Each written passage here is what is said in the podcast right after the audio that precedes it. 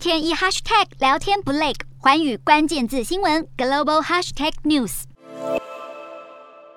俄罗斯遭到经济制裁后，西方国家开始淘汰进口俄国能源，让原本欧洲国家尚未完工的能源运送管线只能暂停施工。而在经济制裁正式生效后，各国也开始转向非洲购买石油，导致俄国国内生产的原油价格大跌。但是印度却在此时趁机低价且大量购买俄国石油。根据数据分析，印度采购的俄罗斯石油从今年三月份的每天六点六万桶上升到四月份的二十七点七万桶。由于油价还有可能再降低，印度五月。月份的俄国石油采购量甚至会上升到每日四十八点七五万桶。相对于试图在经济制裁过程中大捞便宜的印度，俄国最大盟友之一的中国态度却较为收敛。美国商务部部长表示，世界各国正式对俄罗斯祭出制裁后，中国也大幅减少对俄国的技术产品出口。中国三月份对俄罗斯的笔记型电脑出货比起二月下降四十趴，智慧手机的出口大减三分之二，而电信网络设备的出口也暴跌九十八趴。专家分析，中国会。这么配合各国对俄制裁，也许是因为害怕美国报复而重创国内技术市场。乌俄战争开打两个月以来，已有迹象显现，经济制裁已经削弱了俄军在武器制造方面的能力。就连被派往前线战斗的坦克，都装备着家用电器所使用的电脑晶片。这也代表国际制裁确实有让俄国的经济与工业制造实力呈现衰退的趋势。